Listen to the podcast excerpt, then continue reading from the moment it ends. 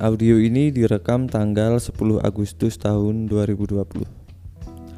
Malam ini saya akan mencoba membahas mengenai uh, harga dalam fotografi wedding atau dalam bisnis fotografi wedding. Uh, di mana topik mengenai harga dalam bisnis fotografi wedding ini merupakan topik yang sangat populer dan sangat uh, sering dibahas dalam hampir semua forum-forum fotografi yang ada di Indonesia. Topik mengenai harga dalam bisnis fotografi wedding ini merupakan uh, apa ya? Merupakan masalah yang sangat unik sih menurut saya.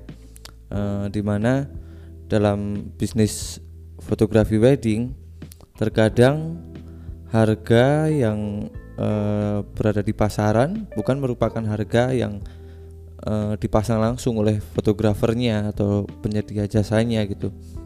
Uh, terutama kalau kita lihat bisnis fotografi wedding yang berjalan di daerah-daerah gitu, uh, kebanyakan harga fotografi wedding justru banyak dipegang oleh uh, perias. Jadi perias kalau di uh, daerah gitu selain memiliki job sebagai MUA atau sebagai make up gitu mereka juga mengendalikan menjadi semacam wedding organizer gitulah.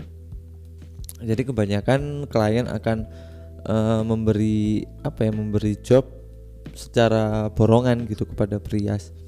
Nah, jadi nanti Prias yang akan meng-hire fotografer, dekorasi dan keperluan lainnya uh, secara sepihak.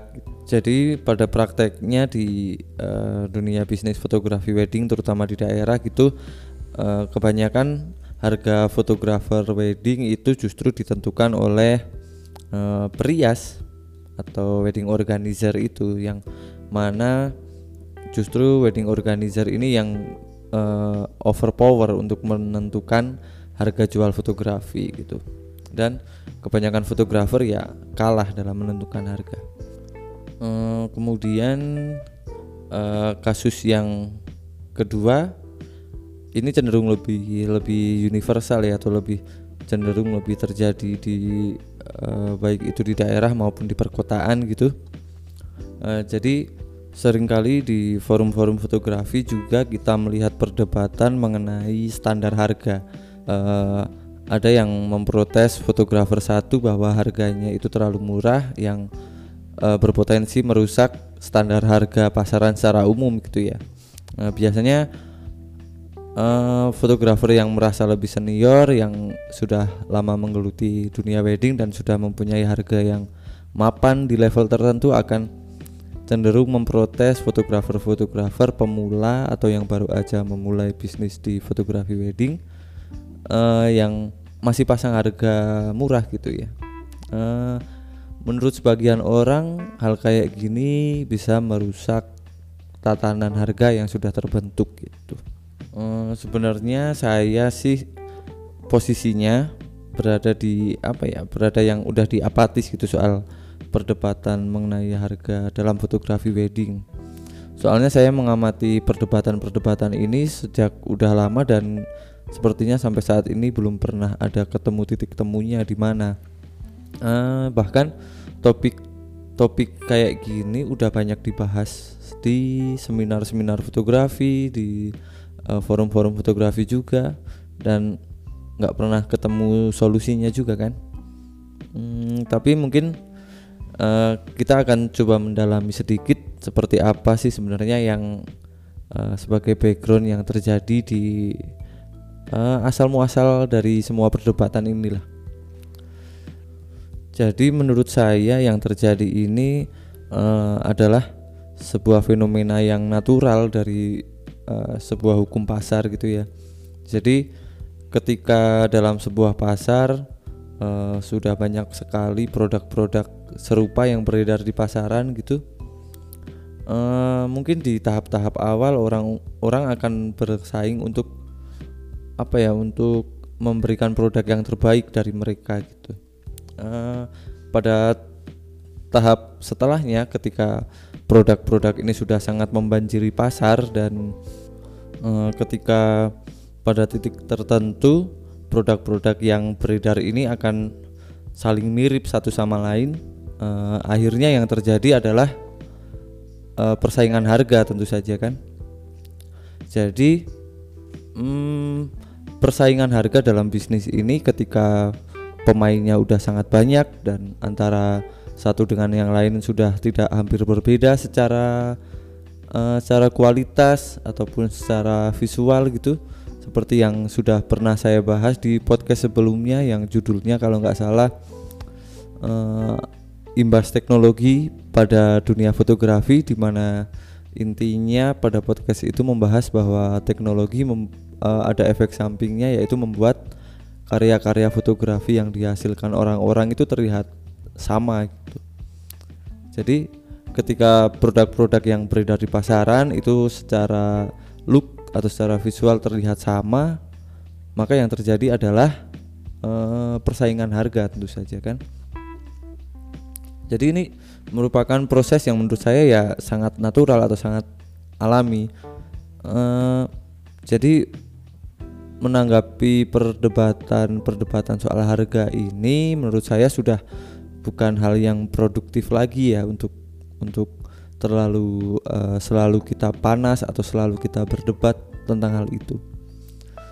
Menurut saya yang bisa uh, menjadi solusi dari perdebatan-perdebatan ini adalah biarkan saja mekanisme pasar bekerja toh kalau dipikir-pikir memang yang fair atau yang adil adalah memang harus ada perbedaan-perbedaan harga itu ya Uh, coba bayangin kalau seandainya seorang fotografer yang masih pemula atau masih bisnisnya baru, uh, portofolionya belum terbentuk atau awareness dari pasar belum terbentuk kepada diri dia gitu. Kemudian dia memasang harga yang sama kurang lebih dengan fotografer yang sudah senior. Uh, mungkin orang-orang belum akan percaya kepada dia untuk apa ya untuk uh, memper, mem mempercayakan dia untuk mengambil momen pernikahannya gitu. Ya se sorry serak ngopi dulu.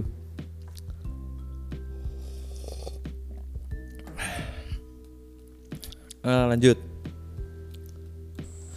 Hmm, ya yang seperti sudah kita semua tahu ya bahwa uh, memotret pernikahan itu resikonya besar karena uh, foto uh, karena momen pernikahan itu nggak bisa diulangi lagi gitu ya kalau uh, seorang fotografer gagal dalam mengeksekusi momen-momen uh, itu maka ya udah nggak akan bisa terulang lagi gitu.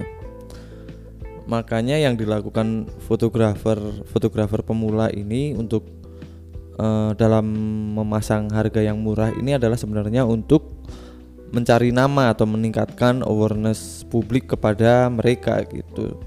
Dan menurut saya sih fotografer-fotografer lain yang udah lebih senior gitu nggak perlu merasa terancam atau merasa khawatir dengan uh, fenomena ini. Karena sebenarnya awareness atau uh, merek atau apa ya atau kesadaran publik atau nama nama apa istilahnya ya nama yang sudah dipegang itu justru berada di tangan kalian fotografer-fotografer yang udah lebih senior gitu. Mm, dan menurut saya uh, kalau sejak awal uh, kalian menempatkan promosi kalian pada uh, pada market yang tepat atau pada pasar pangsa pasar yang tepat maka posisi kalian nggak akan mudah tergeserkan karena uh, faktor resiko yang udah saya tebut, sebutkan tadi ya. Nah, jadi klien atau calon klien nggak akan mudah mempercayai uh, fotografer yang relatif masih baru yang belum terbukti jam terbangnya, portofolionya dan sebagainya karena risiko tadi karena risiko kegagalan dan uh, risiko karena momen ini adalah momen yang nggak bisa diulang gitu. Jadi slow aja untuk fotografer yang uh, merasa udah lama menggeluti dunia bisnis wedding fotografi uh, jangan terlalu apa ya jangan terlalu dibawa baper lah soal uh, soal harga dari kompetitor yang lebih murah itu uh, terus yang perlu dilakukan oleh fotografer-fotografer yang udah terjun cukup lama di dunia fotografi ini adalah terus meningkatkan awareness uh, calon klien. Jadi sebenarnya yang diperebutkan antara fotografer ah uh, sorry sebenarnya yang harus apa yang harus anda waspadai itu bukanlah soal harganya itu sendiri. Jadi yang harus anda waspadai dan pertahankan terus itu adalah soal kepercayaan calon-calon klien potensial kalian gitu. Yang sebenarnya yang disasar oleh fotografer pemula yang pasang tarif lebih murah itu bukan keuntungannya atau bukan uang yang didapat dari dari apa dari uh, pekerjaan atau job yang bisa mereka ambil. Sebenarnya yang mereka sasar itu ya kepercayaan publik atau istilahnya yang mereka sedang cari nama gitu. Nanti ketika mereka merasa sudah uh, waktunya atau awareness publik sudah terbentuk toh mereka juga akan menaikkan harga juga sih menurut saya. Jadi yang perlu dilakukan fotografer yang lebih senior yaitu menurut saya uh, harus lebih meningkatkan terus awareness publik kepada uh, jasa kalian dengan cara ya terus berinovasi dan uh, berkarya dengan sebaik-baiknya gitu. Uh, sebenarnya sih soal ini menurut saya agak erat hubungannya dengan strategi marketing kita sebagai bisnismen ya tentu saja sebagai seorang pebisnis dalam mencari pangsa pasar yang tepat untuk bisnis kita yang uh, mungkin suatu saat akan kita bahas lagi di podcast lain yang intinya sih soal bagaimana um, memindahkan klien yang potensial menjadi uh, klien yang dipastikan akan membeli produk kita dan bagaimana memilih di mana kita akan menjual produk kita agar mendapat tingkat awareness yang lebih tinggi gitu. Kita bahas di podcast yang lain ya biar yang ini nggak kepanjangan. Um, terus apa ya tadi uh, bentar hmm, tadi kan udah dibahas tuh soal bagaimana fotografer yang lebih senior harus bersikap uh, menghadapi promo-promo yang dilakukan oleh fotografer yang masih pemula gitu ya sekarang uh, mungkin saya akan coba kasih saran juga buat uh, teman-teman fotografer yang baru memulai bisnis um, jadi kemarin ceritanya ada yang habis curhat ke saya seorang teman fotografer yang baru aja memulai bisnisnya. Uh, dia memasang flyer di akun medsosnya. Uh, flyernya isinya berupa sebuah promo gitu ya, sebuah uh, layanan atau produk layanan yang harganya menurut saya sih ya oke okay lah, nggak uh, cukup murah dan kayaknya masih bagus untuk untuk dapat profit gitu. Tapi uh, ada seorang rekan fotografer saya juga yang lebih senior gitu. Ternyata dia memprotes harga yang dipasang oleh teman fotografer yang masih pemula itu tadi ya. Uh, kemudian apa ya kemudian si fotografer yang pemula ini terus terang ya agak agak ngedrop karena uh, dia mendapatkan protes dari orang yang uh, menurut dia cukup punya nama yang dihormati lah di komunitas fotografer wedding gitu. Saran saya sih untuk para fotografer pemula yang uh, yang baru memulai bisnis dan sedang merencanakan promo-promo, sedang mulai menyusun harga yang sesuai gitu. Saran saya nggak usah berkecil hati kepada protes-protes yang mungkin kalian dapatkan dari eh, rekan-rekan uh, sesama fotografer gitu nggak usah terlalu dipikirkan. Dan uh, menurut saya memberi harga murah itu justru bukan sebuah apa ya sebuah solusi uh, menurut saya memberi harga murah itu bukan solusi untuk mendapatkan perhatian publik gitu uh, memasang harga murah di awal-awal karir kita emang uh, secara umum ya, secara umum dipandang sebagai sebuah langkah yang relatif cepat untuk menaikkan portofolio kita gitu atau menaikkan jam terbang kita. Tapi menurut saya uh, memasang harga yang terlalu murah itu nggak akan bagus untuk bisnis kalian ke depan gitu. uh, mau nggak mau harga yang kalian pasang di depan itu akan terus melekat kepada bisnis kalian karena uh, dalam fotografi wedding dalam bisnis fotografi wedding ini ada kecenderungan bahwa continuity bisnisnya itu tersebarnya dari mulut ke mulut hmm, jadi uh, risiko sebuah bisnis yang tersebar dari mulut ke mulut itu adalah adanya sebuah um, sebuah apa ya disebutnya enaknya? Sebuah cap lah sebuah semacam stigma yang terbentuk di masyarakat kepada produk kalian gitu. Um, jadi harga di awal-awal karir kalian ini yang akan menentukan kelas kalian ke depan nanti. Uh, dan saya yakin kebanyakan fotografer pemula itu akan lebih mengincar kelas-kelas job yang menengah ke atas gitu ya. Jadi untuk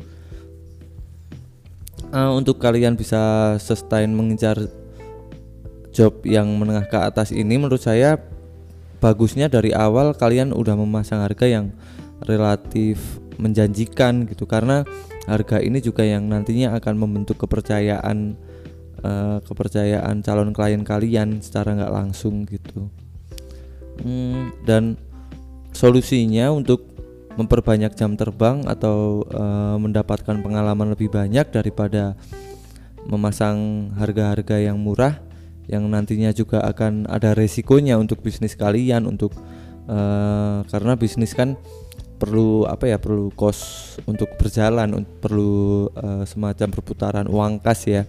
Karena uh, mau nggak mau alat-alat yang kalian gunakan ataupun uh, modal yang akan kalian gunakan untuk bermitra dengan percetakan dan sebagainya itu akan membutuhkan kos yang nggak sedikit dan uh, mau nggak mau itu harus diambil dari profit pekerjaan kalian. Jadi ada baiknya sih uh, kalau yang kalian tuju adalah penambahan skill atau penambahan jam terbang gitu menurut saya ada baiknya kalian mencari partner fotografer yang lebih senior. Eh, nggak uh, ada salahnya juga kok untuk uh, menjadi fotografer freelance dalam awal-awal masa karir kalian. Uh, untuk menambahkan skill atau menambahkan jam terbang. Kalau memang uh, itu tujuannya dari promo-promo kalian gitu ya. Emang sih kebanyakan kalau kalau kita tanya kepada para fotografer yang memasang tarif murah itu kebanyakan uh, alasan mereka itu adalah kepengen cari jam terbang dulu atau cari pengalaman dulu gitu sebelum benar-benar pasang harga yang normal gitu.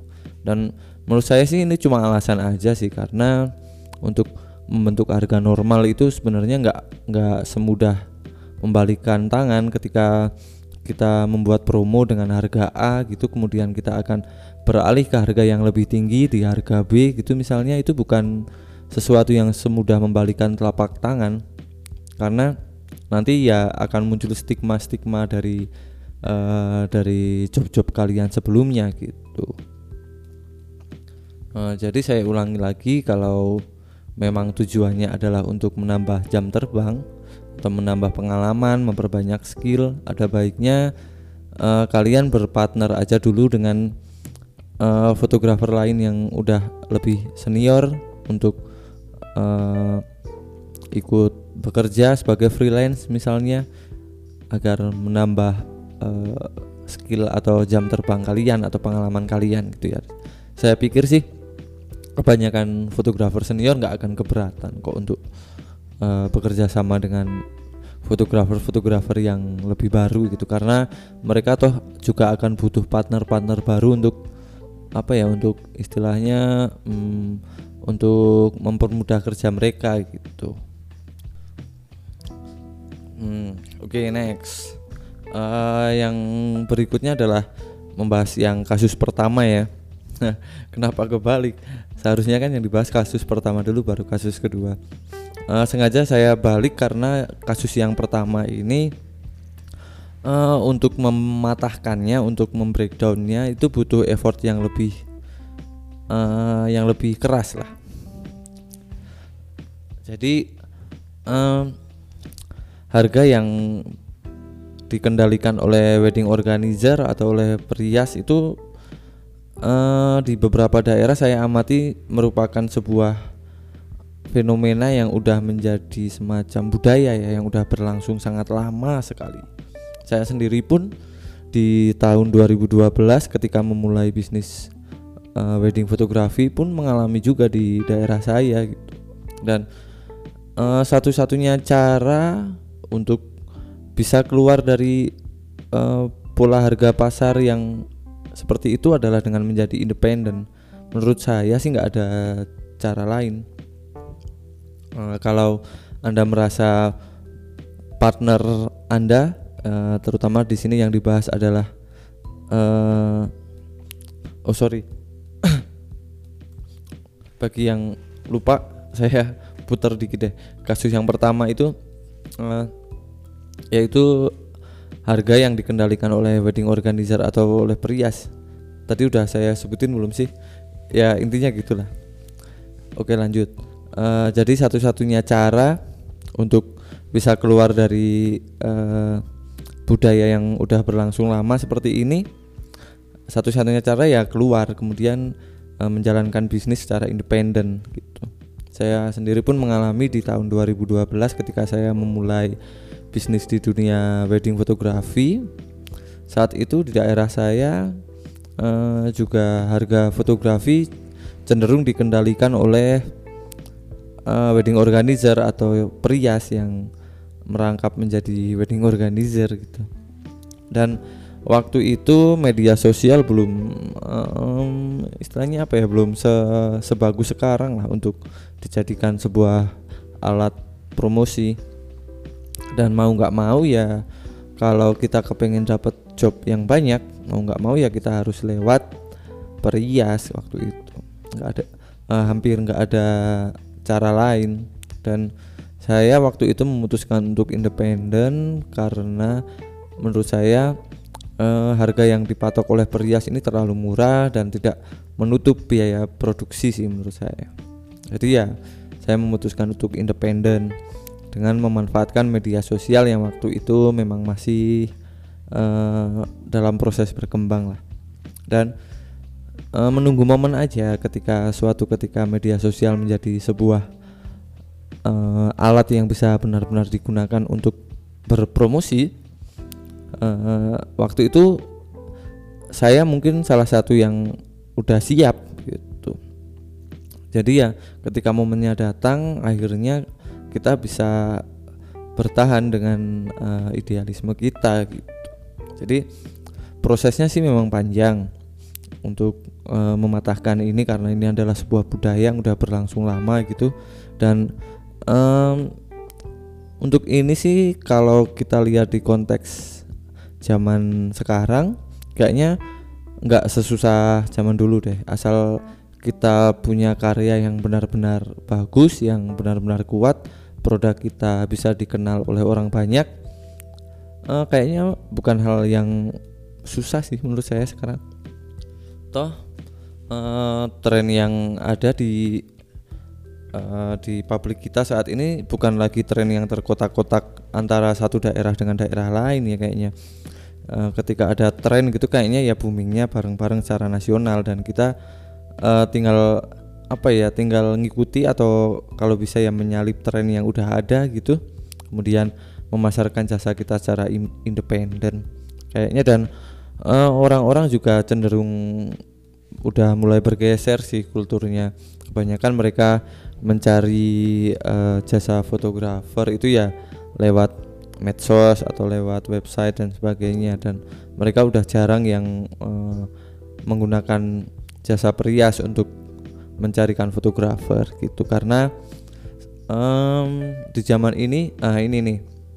Jadi dulu kan ada anggapan bahwa uh, semakin canggih kamera yang ada di HP itu justru akan mematikan uh, fotografer gitu ya. Karena seperti yang kita tahu sekarang kamera HP itu sudah bagus-bagus banget hasilnya. Tapi yang uh, tidak banyak orang duga justru hal itu yang membuat apa yang membuat uh, fotografer ini malah semakin bisa mempunyai harga yang bagus gitu. Karena ketika semua orang mempunyai kamera pada akhirnya mereka menyadari bahwa uh, untuk menghasilkan foto yang bagus itu nggak cukup cuma punya kamera yang bagus. Karena uh, akhirnya skill-skill dari fotografer ini menjadi dihargai karena semua orang udah membuktikan bahwa mereka punya kamera dan mereka tidak bisa menghasilkan foto yang bagus karena tidak punya skillnya dan pada akhirnya mereka bisa menghargai juga harga yang uh, ditentukan fotografer karena skillnya tadi. Jadi skill fotografer itu jadi dihargai karena justru uh, menjamurnya kamera. Zaman sekarang kan hampir semua orang punya kamera ya pasti entah itu kamera handphone ataupun kamera profesional bahkan. Ya, intinya gitu sih.